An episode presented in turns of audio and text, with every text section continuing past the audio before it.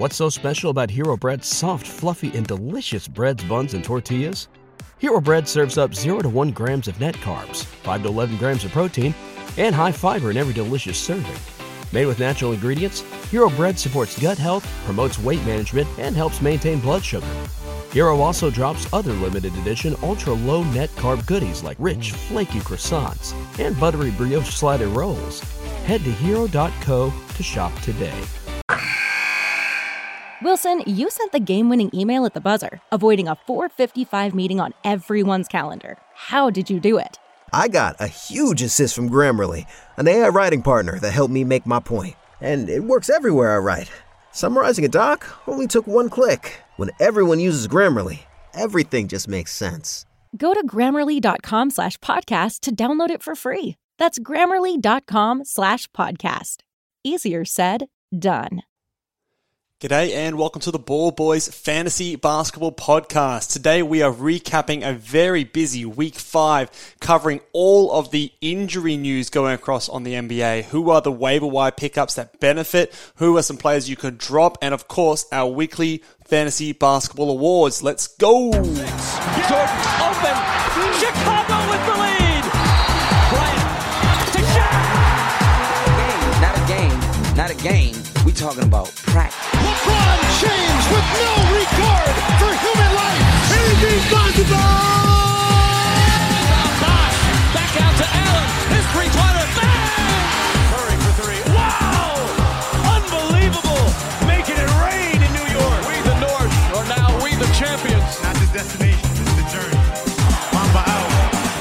G'day and welcome again to the Ball Boys Fantasy Basketball Podcast. I'm your host, Mitch Casey, and you can find me on Twitter at Ball Boys NBA if Twitter is still going, which at this stage it is, and on uh, Instagram at Ball Boys Fantasy Basketball.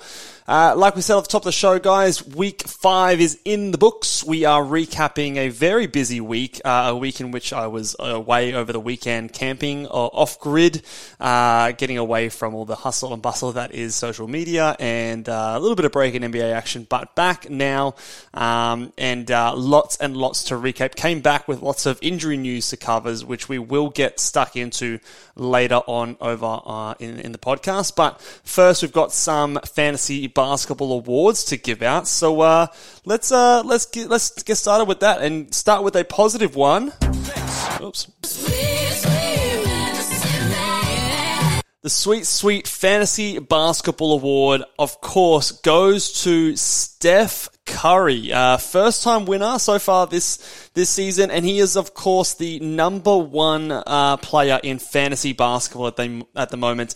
Very uh, reminiscent of last season's start, starting very very hot. The Warriors, of course, need him to be playing really really well because of the uh, the slow start for them as a team. But uh, in terms of his impact in fantasy hoops. He is the number one player this season. Uh, on the week just gone, he was the number two overall player.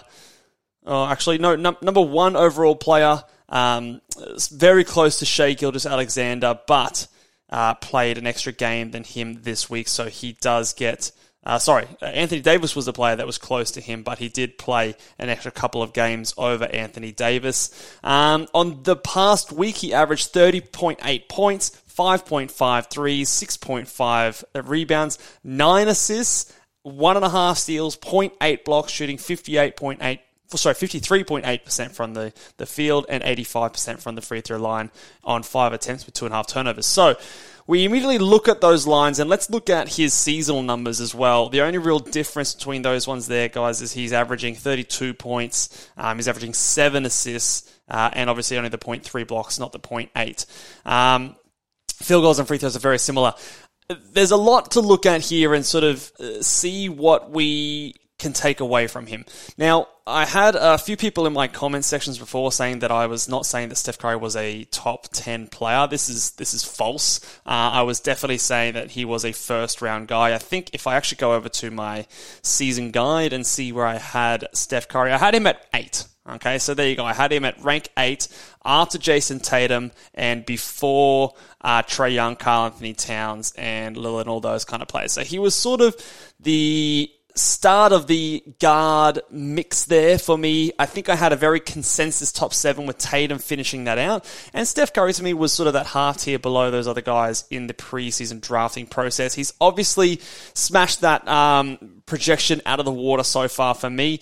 The obvious big differences between what he did is doing now and what he did last season is the field goal percentage is way back up at 53% on the season.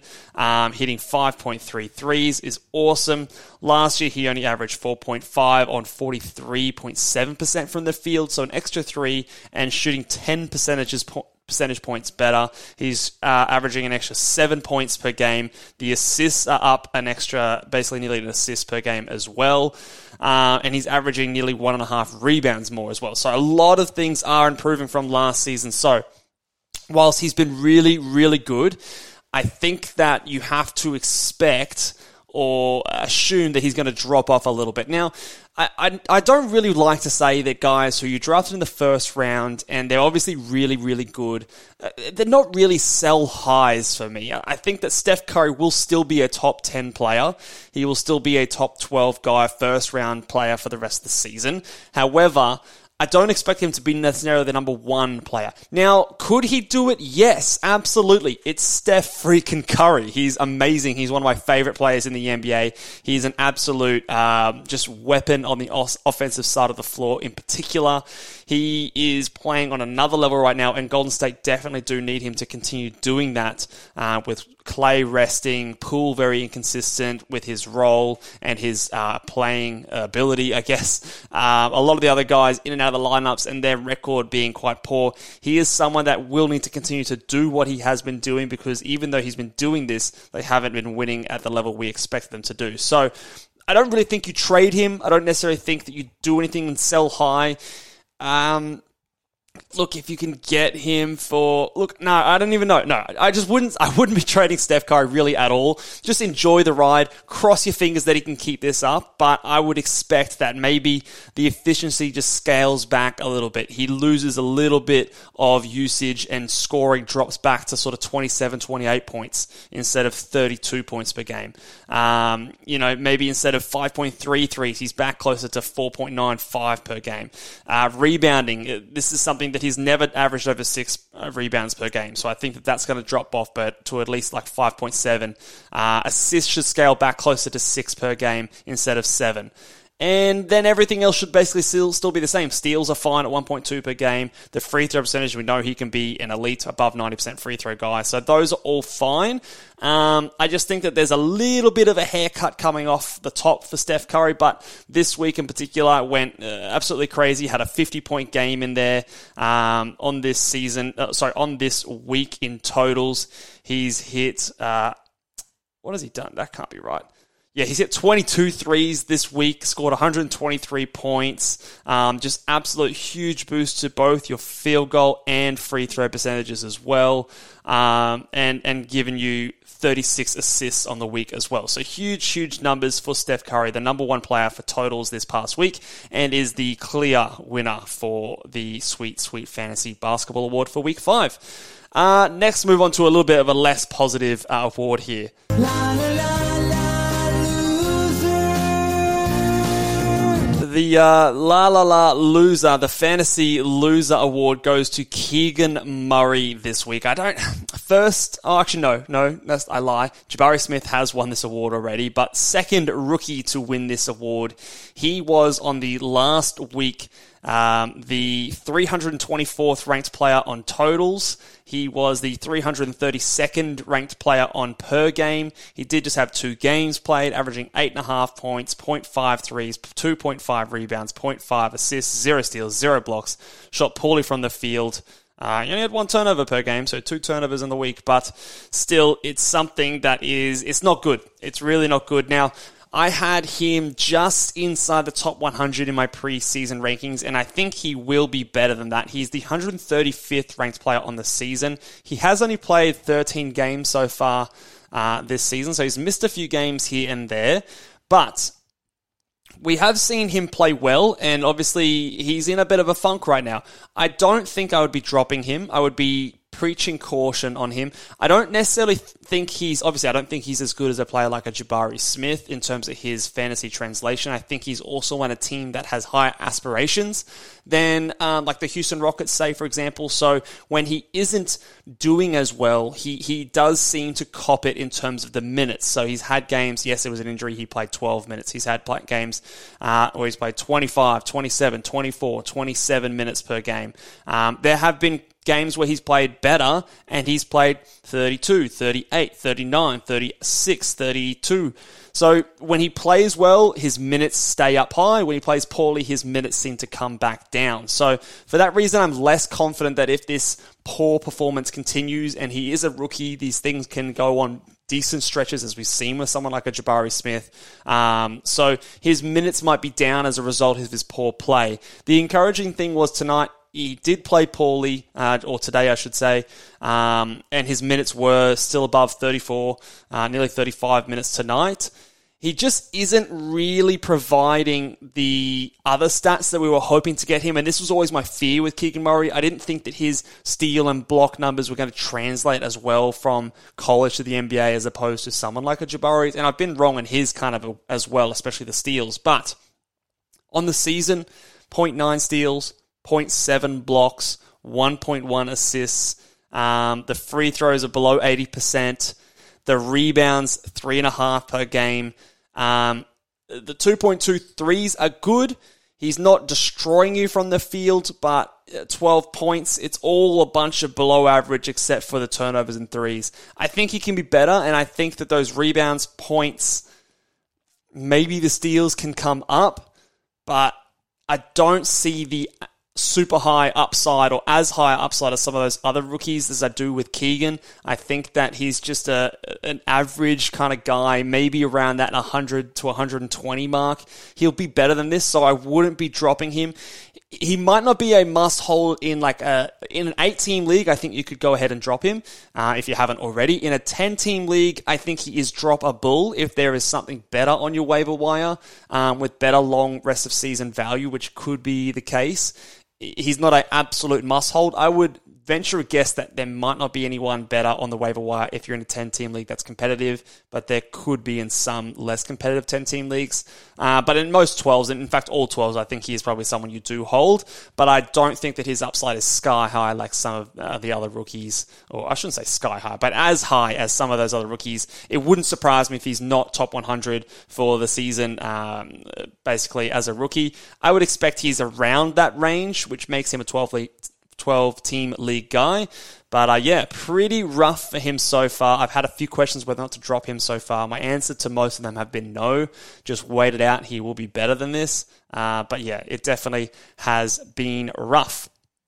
And talking about young players, let's move on to the final award of the night uh, the Future Fantasy Star.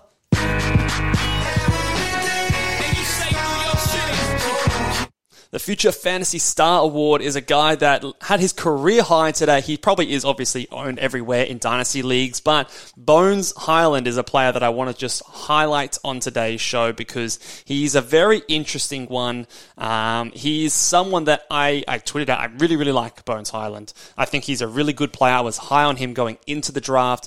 Perhaps not high enough, to be honest. I, I think I probably could have been higher. Um, he was projected sort of end of the first uh, round, which I think is where he went. I had him, I think, in the teens uh, from memory. And um, yeah, on the season, he's the 134th ranked player. The last two weeks, though, he's been the 52nd ranked player in five games. Last month, he's 121st. Last week, he was uh, the 35th ranked player. In the last two weeks, he's averaging 19.4 points, 3.4 threes, which is awesome, uh, 3.6 assists, a steal. He's shooting 41% from the field and 94.7 from the free throw line on nearly four attempts. So Big uh, boost from threes. His free throw percentage is awesome as well. His points are very nice and decent assists, and about a steal per game is okay as well. And he's doing all of that in 27 and a half minutes. So he's not eclipsing the 30 minutes per night uh, mark at the moment, although he did today. And it showed 29 points, three threes, six assists, uh, shot six of six from the free throw line. Um, really, really good game. I think that he is someone that will definitely he's definitely benefiting right now with Jamal Murray, Nikola Jokic, and I think Aaron Gordon was also out from this game. And he has had a few examples of games this season where he has benefited from guys missing in the lineups. But I think, much like we've seen with Michael Porter Jr. in the past, um, Nikola Jokic even in the past, uh, Michael Malone will play these guys that have clear upside, talent, and keep them on the bench probably longer than he should just because they're quote unquote unproven or younger guys and they've got to earn their minutes over the veterans on the team. And I think that Bones Hyland could be another clear example of this. Um, I think that he is clearly or maybe not clearly, but I think there's a there's a case we made that he's the fourth best player on this team, uh, especially at least offensively. He does give up a little bit on the defensive side of the court, but he's not horrible. He's he's long enough. He is able to guard bigger guards. Uh, in my opinion, he has a bit of trouble switching onto larger wings, but in my opinion, he's not a complete disaster on defensive on the defensive end, and he's one of their better scorers. He is definitely someone I think that in the long term, when we're talking about dynasty uh, players I do think that a player, a combo of he and Jamal Murray can work together. If not playing a lot of their minutes together, they can stagger their minutes quite nicely. Um, even if it isn't on this team, I, I would just be very, very willing to bet on this kind of a talent moving forward. And he definitely has top 40 upside in terms of a dynasty ranking uh, in the long term. He's only, how old is he? He's 22 years old, so second year of the NBA. He, he came in as a slightly older rookie, um, but still only 22 is, is really, really good. I think that he is someone, yeah, I, I see top 40, top 35 upside with Bones Hyland that could come as early as next year, potentially. Um, I just think that he's really, really good. Good points, good threes. Very similar in an archetype, similar to kind of like a Jordan Poole type. I very much see a very um, comparative stat line. Uh, maybe Poole has a little bit more upside in terms of pure creation flashes that he's shown. Uh, Bones seems to maybe be a little bit more consistent so far this season, but again, a lot of benefits from injuries for him.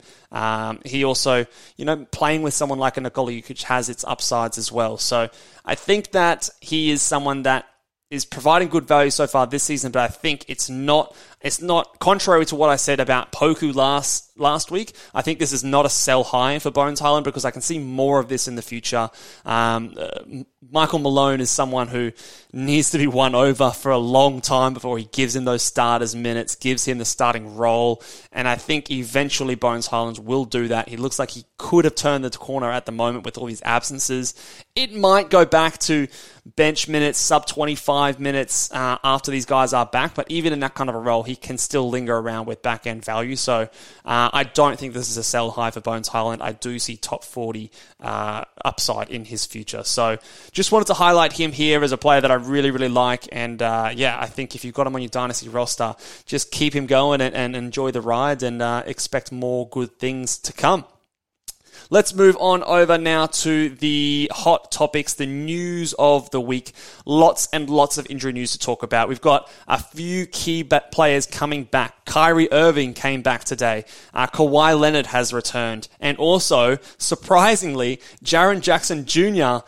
Uh, is back, beating players such as Khris Middleton uh, back to the court. He also obviously beat uh, the other injured shot blocking big man in Robert Williams, the Time Lord. But uh, I think if you asked any fantasy analyst, anyone in the preseason, would Jaren Jackson Jr uh, returned before a player like Khris Middleton, uh, 100 out of 100 people would say no, and that reflected in his ADP. I was actually able to get Jaren Jackson Jr., I think it was 101st in the Locked On Fantasy Basketball Bowl, which I am obviously really stoked about that and his return. He will be sitting back to backs, it appears. It will be likely that he, I mean, although his minutes restriction doesn't necessarily seem to be there all that much at all. Let me just double check. I know when his first game back, he, played like 25 minutes. Um, keeping in mind, though, that last season, when he was a top 45 player, he only averaged 27.3 minutes per night. Last game he put up, yeah, so 25 and 25. So two minutes away from where he was last season on average. I think that that is plenty of time for him to have top 60 upside.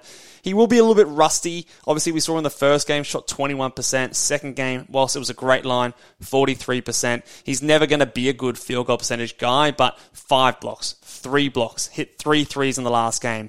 Um, he's so far averaging th- across two games. Um, where is his average? Uh, nine rebounds. I expect that to come down. 16 points per game. The free throw percentage will trend upwards. He's he's had a couple of poor games from the free throw line there so far, but he is definitely someone that I would be considering as a top 50 player moving forward. Um, uh, in, in a lot of punt field goal percentage builds, he's like a top 40, top 35 player, especially if you're looking for some of those blocks and threes from your center position. You don't care about his field goal percentage. That is very, very useful. And so he is a very good return for those who took the punt early. A lot of people were burnt by him in the past, myself included, a couple years back when he was out a minute and then missed, uh, proceeded to miss like three or four months of the entire season. Um, so this time we got lucky by the uh, Memphis Grizzlies' uh, weird and uh, vague injury reporting. Although this time they did give us a report and a timeline, and he beat that timeline uh, pretty pretty convincingly. So he is good to have back, and he will absolutely be a steal from drafts in the, uh, when it comes to the end of the season. Uh, the other two players, Kyrie and Kawhi, the two headache brothers, are back. Um, Kawhi is starting, which is really positive for him. I think that that means good things. I think the bench kind of thing just didn't work. It was a surprise to see it when it didn't happen in the preseason. His minutes were, if we go look at his last couple of games, played 24 and a half minutes and then 22 minutes. Obviously, not the greatest. His lines he hasn't put up haven't been very good yet. So maybe it's a buy low, but again, this guy is going to be a headache for most of the season. So buy low, buy very, very low. I do think that 24 and a half minutes in his first game back is a positive.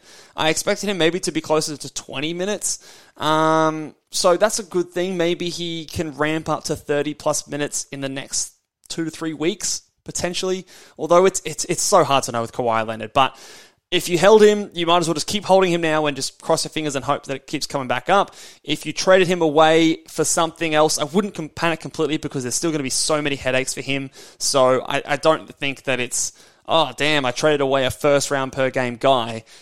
I don't necessarily think we're going to see a lot of that this season, at least not the next month or two.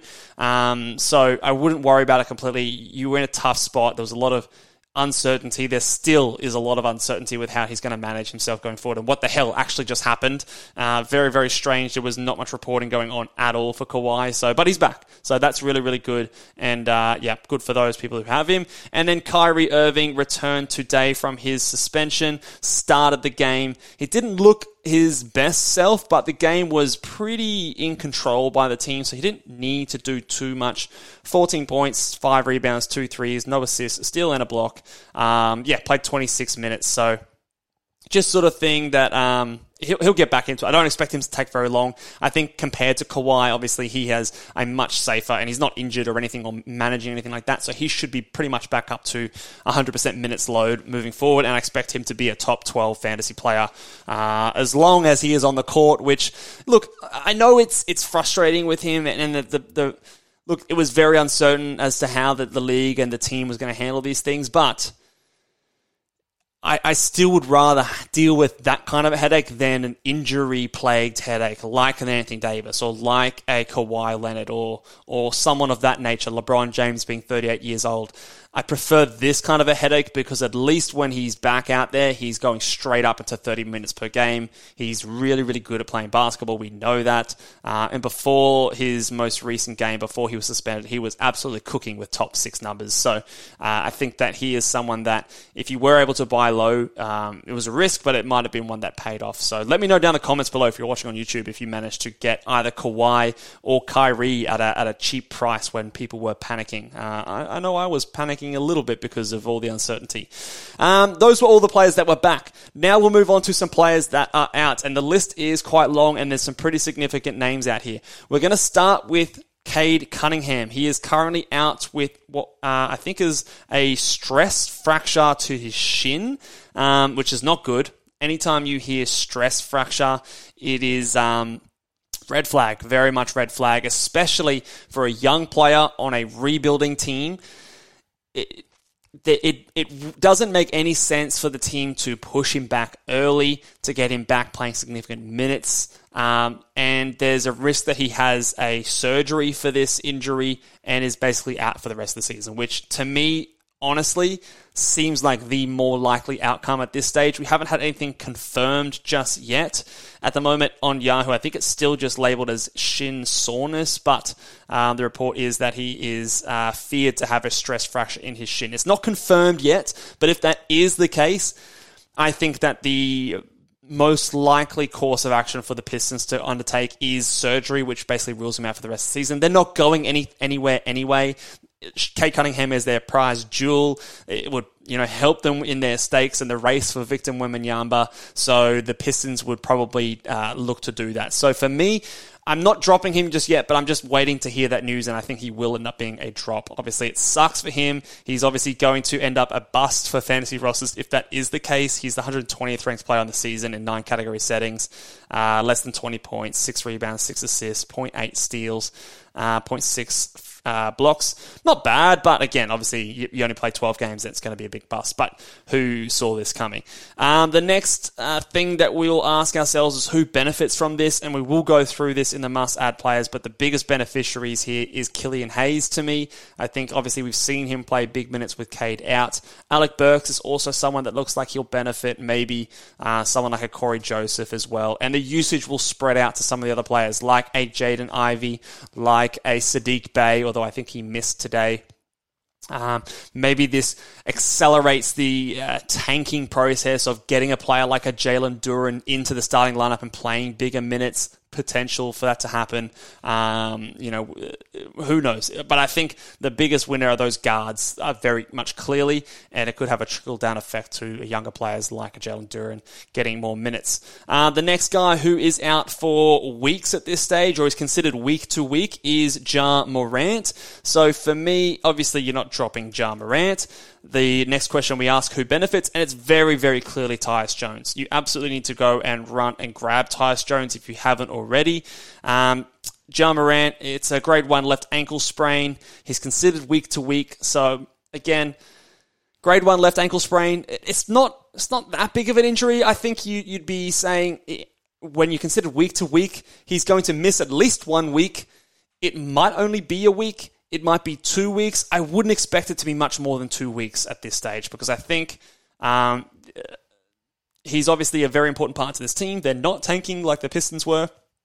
So I think grade one, they've named it up as a grade one, uh, which which again tells us good information there. So I would expect two weeks is probably the higher end, maybe a little bit more than that if they're obviously being cautious and they win more games um, while he is out. But I think obviously Tyus Jones is the must add player.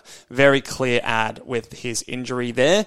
The next injury is Damian Lillard again, another big name, uh, re aggravating or uh, re injuring his. Uh, uh, calf. Now it was the I can't remember. I don't remember if they showed which muscle in the calf it was the first time, but they've named it this time as his soleus muscles, a grade one strain. Um, now, is it the same calf? Let me have a look. Uh, calf strain calf tightness. I can't remember exactly if it's the same calf. It is, if it is the same calf, it is quite concerning a little bit just in terms of re-injuring the same uh, same leg. I think it actually is from from what I've read, which to me is um, it's not the best. It, it the soleus muscle, we've got two different muscles in your calf. You've got your soleus muscle and your gastrocnemius. Your soleus is the calf muscle that's a little bit deeper in the, in the leg. It's a little bit lower and has more to do with the Achilles tendon. So when you have a, uh, a strain in the calf muscle, that often is a risk factor for Achilles tears. So obviously with a superstar like Damian Lillard, he and he's someone who likes to push through things and play through injuries, and he's he's very prideful, and it's one thing I really like and respect about Dame. But I think with an injury like this, it, it's more than just the calf strain itself. Yes, it's grade one, which is a good thing. It's not a grade two or grade three strain. So that means technically, on, when you look at it on its own, he'll be back within a couple of weeks. But seeing how it's a re injury and it's closer down towards the Achilles level. I think this could push him out maybe even longer than that. So I would expect maybe two to four weeks is the return for him. There's not a clear ad for someone like a Damian Lillard. I think we keep an eye on a player like Shaedon Sharpe, although his fantasy game is not quite there yet. I really like what I see from Shaedon Sharpe, and he might be a winner of a future Dynasty Star Award at some point this season. But he he's a points guy but not a whole lot else is there at the moment. So for me, he's a watch. Maybe in a deeper 14, 16 team league, he, you add him and just hope that those other numbers come uh, through sheer opportunity. I think Justice Winslow is a big winner here. Josh Hart is a big winner here. And obviously Jerami Grant and Anfernee Simons. Um, Jerami Grant, was playing poorly, or the I played poorly the last game, was playing really well while Damian Lillard was out for a long while as well. So that run of luck will continue for Jerami Grant for those who have him and uh, have saying that I was wrong on him. I guess uh, by results, I might be at least for a little while longer as well, while he takes a bit more of a usage pie whilst Lillard is out. The next guard, lots of guards getting injured at the moment. Tyrese Maxey has a left foot fracture in and is going to be missing a little bit of time. Um, let's have a look at when he is expected to come back. But now he joins James Harden on the sideline for the Philadelphia 76ers, so they're quite. Uh, he's expected to miss four, uh, three to four weeks, a small fracture in his left foot. Um, look, there's there's no such thing. I mean, there is such thing, but a small fracture, it's still a fracture, and it's still in your foot. Feet are notoriously very tricky to heal. It is a low blood supply area. It is a weight bearing area of the of the body. So he's obviously going to be in a boot. I think um, to immobilize this. He's going to have to get some conditioning back as a result. So, uh, three to four weeks. You might want to make that four to six weeks potentially. It wouldn't surprise me if he if his absence extends longer than that. James Harden should be back before him, um, and uh, yeah, quite disappointing for Tyrese Maxey who. Um, you know, surprisingly didn't do as well as we'd hoped with James Harden out. This obviously makes De'Anthony Melton, who was already a must roster player, an absolute go and spend a lot of fab money, use your number one waiver priority, must add guy. I think Shake Milton is an interesting guy to look at, although I'm not as excited by him uh, compare, comparatively. Um, and then obviously when James Harden gets back, he's going to be getting a lot, a lot of usage, and Embiid is going to be absolutely feasting. Again, another win for another bust that I had before for Tobias Harris, who, will get more more usage, and uh, the breaks just keep coming him his way. But uh, yeah, so I think those guys will all benefit. Uh, obviously, you stash him in IR if you can. He'd be someone that I'd, I'd try to hold if you couldn't. I think his upside is high enough and hope for the shorter end of that return. So, uh, shitty news for him. And then the last injury guy that we're going to talk about here is Mike Conley, who I think did something to his calf, I want to say. Let's have a look at his injury report. Um,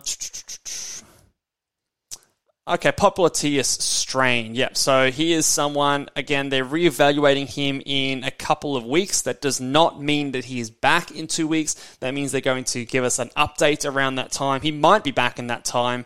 I think that it's, it says that he is a, um,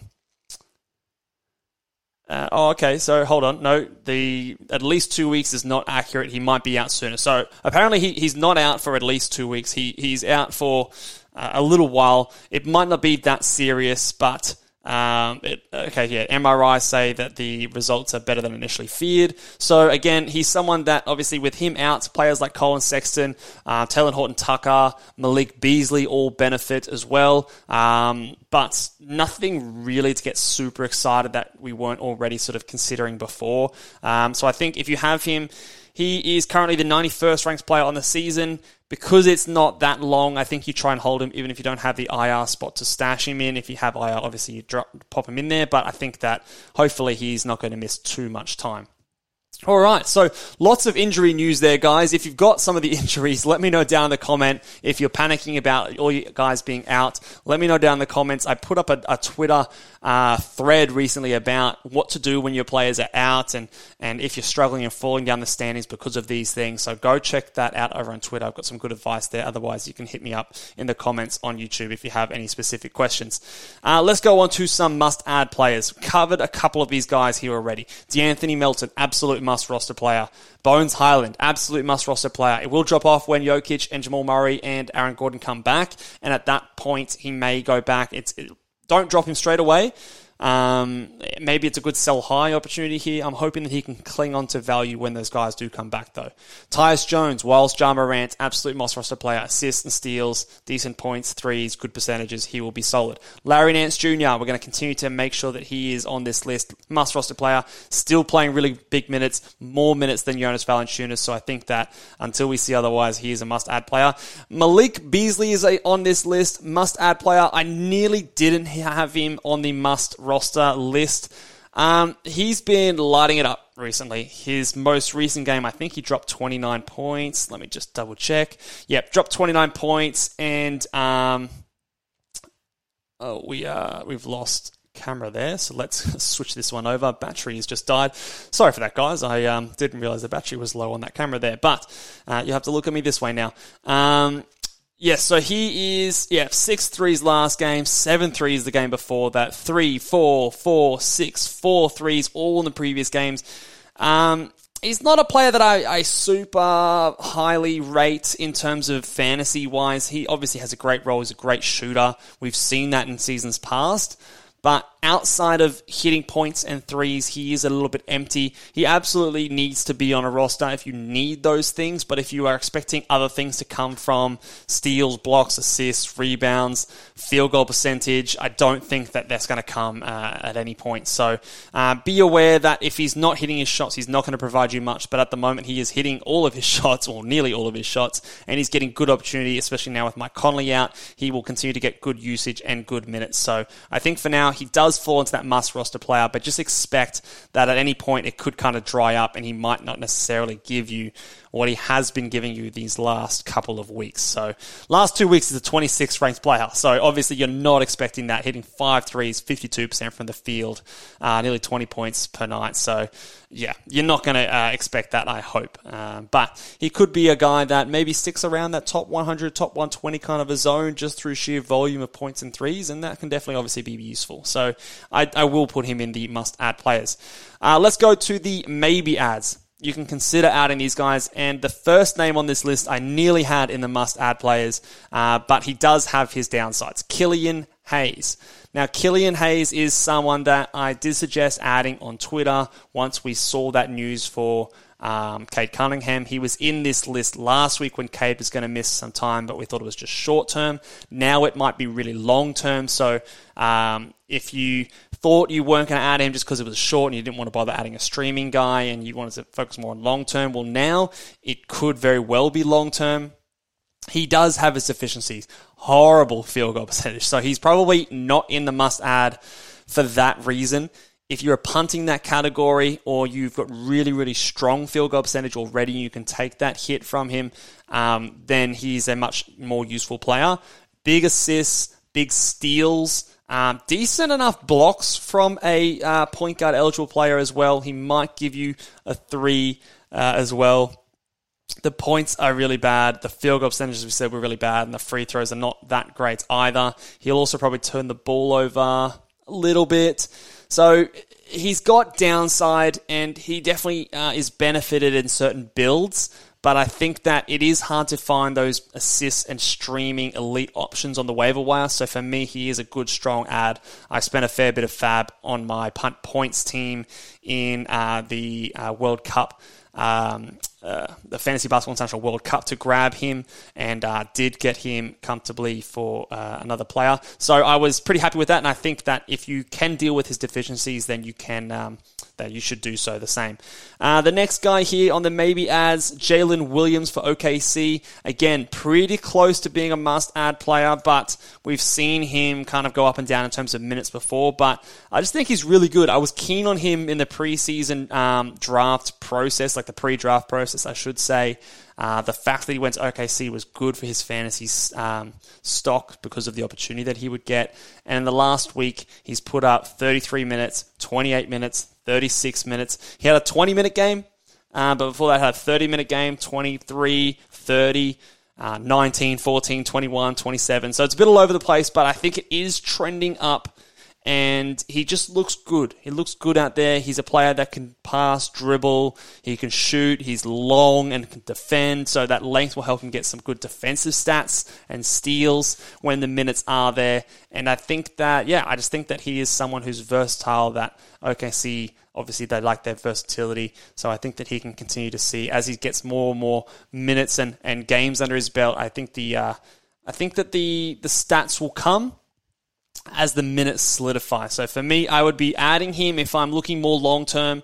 Um, it might be rocky. There might be some bumps along the road, but I think that he is someone by fantasy playoffs we're all going to have want to have on our team. So let's add him now when the minutes start to trend up. Tari Eason again is on this list. Had a great game today, and it is so clear to me. It is so obvious to me that he should be getting 26 minutes plus per night, 28 plus minutes per night. He should be prioritized way more than Eric Gordon. Um, I'd love, I love seeing him and Jabari Smith uh, playing to minutes together today. He uh, looks really good. You're not always going to get the offensive output that he did today. Obviously, the shooting was unrealistic to expect, but he's always going to give you good rebounds. Three steals again today. Um, the blocks sometimes can be there as well. He's just someone that it's so obvious that he is so good. The minutes are frustrating. They are so, so frustrating. And I can see it. He's not for everyone. If you're struggling and if you're at the bottom of the standings and you've got injuries, he might not be someone that you can tolerate for very long and you can add him now, but you might be dropping him very soon. He's going to be inconsistent. But if you're in the top half, top third of your standings, I would be trying to hold on to him because I think soon, I don't want to say sooner rather than later, but at some point this season, at some point this fantasy basketball season, he is going to be uh, an absolute must roster. It's just a matter of when. And I worry that it's not going to be until the trade deadline. Or if Eric Gordon is uh, traded before then, and it's hard to hang on to him with you know the previous game. He put up four and six with no other stats in 19 minutes. He played 18 minutes the game before that 15 minutes the game before that. And uh, there's been some really big games in there but there's also been some stinkers in there. So we kind of know what's going on with Jabari Smith uh, sorry not Jabari Smith with Tari Eason. It's just so obvious it's so frustrating to me. Like he's so good. He's so obviously one of their better players and makes things happen when he's out there on the court. Um, that I have to think at some point they, they give him the minutes. Uh, the next couple of guys here.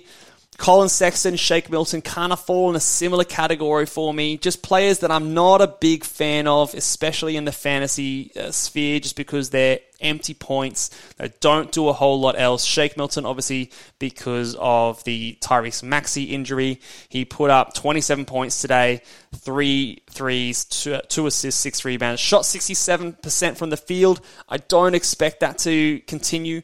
I um look, 38 minutes is very, very encouraging. I think um, he could be considered a must-add player, but again, just know that you're not going to get outside much outside of scoring. Maybe you get an increase in assists, um, some threes, but the rebounds are not going to be very good. The steals, blocks, I don't think he's going to be a great percentage guy either. Uh, but he obviously is going to benefit a lot while Maxey is out. As soon as James Harden returns, though, I think he's going to lose a lot of value, and you probably will drop him after that. So, whereas De'Anthony Melton will continue to hold his value when someone like a Harden comes back and Maxey is still out. Uh, Collin Sexton. I've, I've made my, my comments about Collin Sexton known very much this season. I did eat my words a little bit before when I said you could add him, but ever since I said that, he's been shit again. So he's just someone who's not very good. I really just think he needs everything to go through him. He needs high minutes to be worthwhile in fantasy rosters, and he's just not going to do that. This Utah team is actually decent. Um, they're guys in Lauri Markkanen, which I've said all along is going to be their number one option. Then the rest of the guys kind of share the load a little bit. And for me, when you've got someone like Malik Beasley going off as well, you've got other young players that you can look to prioritize. I think Collin Sexton just won't find it in Utah, but you can add him now with um, Mike Conley out, and we don't necessarily know how long he's out for. He is very old, so maybe it is longer than what they're going they're saying it will be. So you can add him and see what's going on. As long as you only expect points, you only expect a little bit of threes, but you're not going to get anything else. So I put him in here. If you need points, you can go grab him, but I'm not expecting a huge amount of upside. Um, last few here, guys. Um, Uh, again, upside is it's short term while guys are out. Justice Winslow, John Konchar, and Alec Burks. Again, Winslow we spoke about with the Damian Lillard news. He probably has a little bit of good upside in assists and steals, decent rebounder. He does have a good fantasy appeal in certain builds, so I like him. John Konchar, just kind of solid across the board. We've seen him have some good games, but upside I don't think is necessarily too high. Uh, in games where Jaren Jackson Jr. is also resting, you're going to see him get some really good uh, minutes and some good fantasy production. So he's someone you could have a look at. And then Alec Burks for Detroit. If Killian Hayes is just absolutely sucking, you could see Alec Burks come out. And again, similar to those other guys we spoke about before, points, threes, maybe a little bit of assists there, here and there, but not super high in terms of the upside. So I think that, yeah, I'd prioritize a lot of these other guys ahead of uh, a player like Alec Burks. And the last segment that we'll talk about today, bit of a longer podcast today, lots of injury news to talk at the top, but droppable players. Again, I did a uh, tweet about this, a thread on Twitter before about we, we're five weeks through the NBA season, through the fantasy season now. You should have a very good un- understanding of where you're sitting in your league right now. The biggest message that I want to say with all of these guys, it's very hard to give a blanket statement, right? If your team is struggling, if you're in the bottom half of the standings and you're sitting outside of the playoffs at the moment, you need to get a move on right now. Don't wait and don't wait until another two or three weeks pass by and then, you know, realize, oh shit, I got to do something and get into the, the playoffs. You've got to make a move now. Um, we reference a lot of the time, the Sengun of this season, you know, Tari Eason. Last year, the reason I reference this is because people like, uh, even like my good friend and co-host Callum McMullen, were holding Sengun for too long, in my opinion, um, and it cost them in the end. If you hold these players there, yes, there's obvious, obvious, obvious upside, and when they play minutes, they put up good stats, but we can't rely on it, and we can't wait for it when our team is struggling and we need wins right now. So, players like Isaiah Hartenstein, Onyeka Okongwu, Isaiah Jackson, Walker Kessler. All of those guys are stashes at the moment. And if you're in a good situation and you've got a good team and you're winning anyway, yeah, you can hold on to those guys and hope for an injury or hope for a change in the rotation or something to happen down the line and they get big minutes and then you could be handsomely rewarded. But if you're struggling, I really think you can do better by streaming that position, going for someone with a bit more short term upsize some of those guys that are benefiting from the injuries. I'd be uh, picking up instead of those players now. If your team is struggling, um, I really think you need to move on from those players now. And uh, yeah, they could blow up later, but it doesn't matter if you're not going to make the playoffs or if you're in the eighth seed versus the top team and you're bounced out in week one. Um, I think you need to make a move now and uh, because you might have more injuries coming later in the season, and it, it, might not matter. You've got to try and get the wins now while you can. So move on from those players. Other players, I think you can drop. Santi Aldama, you can drop now that JJJ is back. He still will have some good games here and there, but you're probably better off streaming that position if you uh, yeah, if he's your worst player. Jalen McDaniels might uh, benefit a little bit with LaMelo Ball out, but the upside I don't think is necessarily all too high. He um, you know, uh, funnily enough, someone like a Dennis Smith Jr. kind of eats into his minutes, and with um, you know, with him playing a bit more at the guard position, I just think that he was shooting really hot to start the season, and and his ranking reflects that, but I don't think we can expect that moving forward. Charles Bassey, thank you. We salute you, sir. Um, you did really well. Same with Jeremy Sochan with your five game week from the Spurs. If I was to keep one of them, it would be Sochan just because the opportunity and the minutes that he plays, he's been very up and down as most rookies are. But I see something there. He's, he's rough. So if I had to choose someone to hold, it would be Sochan over Bassey. But I think both can be dropped now because obviously they're not playing five games this week or any other week. I don't think this season. Um, Caris LeVert, I've been I've had him on this section for a while now. You can absolutely go ahead and drop him. He's just when both guards are healthy.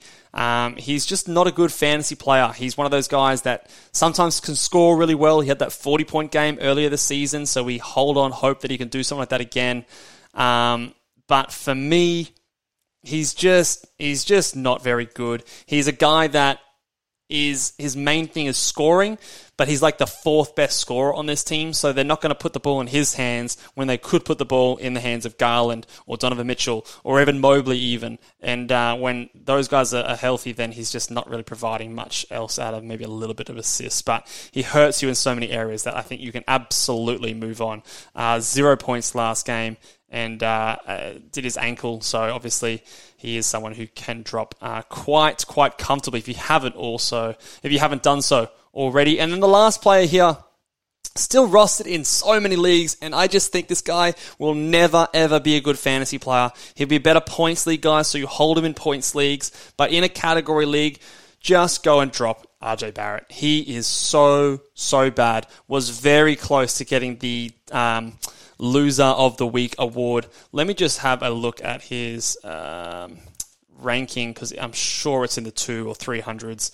And uh, he's been doing that every year, every season of his career so far. What is he? He's the 285th ranked player in nine category leagues. Um, he's scoring 18 points. Awesome. People look at that and they think that that's that's that's great. It's actually a slight negative. It's slightly below average.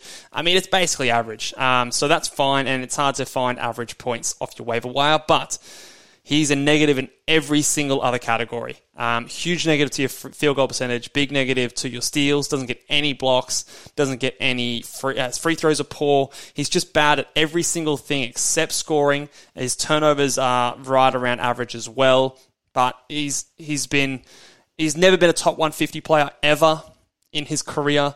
He's not getting better. There's uh, Brunson there now. He, he's just he's just bad, man. He's just really really bad, and he just hurts you in so many areas. I'd rather stream that position. You can make up his points by just getting lots of volume in that position, and then you're probably not going to hurt your percentages in field goal, free throws. You're going to get more assists, steals, blocks rebounds, uh, threes than, than you will holding on to RJ Barrett. He is owned in a lot of leagues, and if you are one of the players that have RJ Barrett, drop him, stream the position. You will be much, much better off, in my opinion, because I've just I've seen enough to know that he's just not going to he's not going to improve anywhere. Um, He's doing this all in a huge 34 minutes a night. He's done it before in 35 each in the last seasons. And uh, yeah, it's just not changing. It's not getting any better for RJ Barrett. And I think you've got to realize now, guys, that he's just not a good fantasy player. And I don't think he ever, he ever will be. Um, so that will do it for us today, guys. Uh, thank you for checking out the podcast. If you are on Apple Podcasts, um, let us know what, what you think by giving us a five star rating on the iTunes. Uh, head over to the show on the Apple Podcast section. Scroll down until you see the stars and reviews. Write a review. Give us five stars. Uh, let us know what you think. Let us know what your favorite part of the show is. How much, uh, if the draft uh, season guide has helped you at all. Really, really appreciate that, and uh, it helps us grow the show. So. Um, if you are, even if you're listening along on YouTube, head over to the Apple Podcast version of the show and give us a rating and review over there. I will uh, be very, very appreciative. This week we're talking about the um, the sleepers vis, vis, uh, video. We're going to relook at that, looking at some buy lows, looking at some help, uh, sell highs, and uh, we'll catch you guys next time. Bye.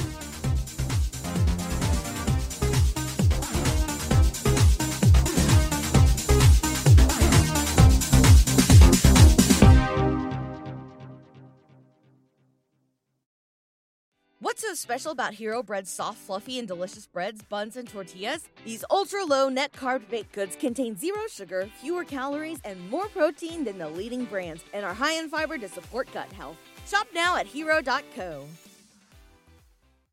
Do you have that one piece of clothing you keep going back to, no matter how full your closet is? Having a versatile, high quality favorite feels great, but having a whole closet full of them feels even better. American Giant puts the quality, durability, and comfort they're famous for into everything you need for your spring days. From premium t shirts and jeans to lightweight French terry joggers and their legendary best hoodie ever. Whether you're dressing for work, the gym, or happy hour, you're sure to find your next closet go to from American Giant. And it's all made in America and designed to last a lifetime. Get 20% off your first order at American Giant.com with code STAPLE20 at checkout.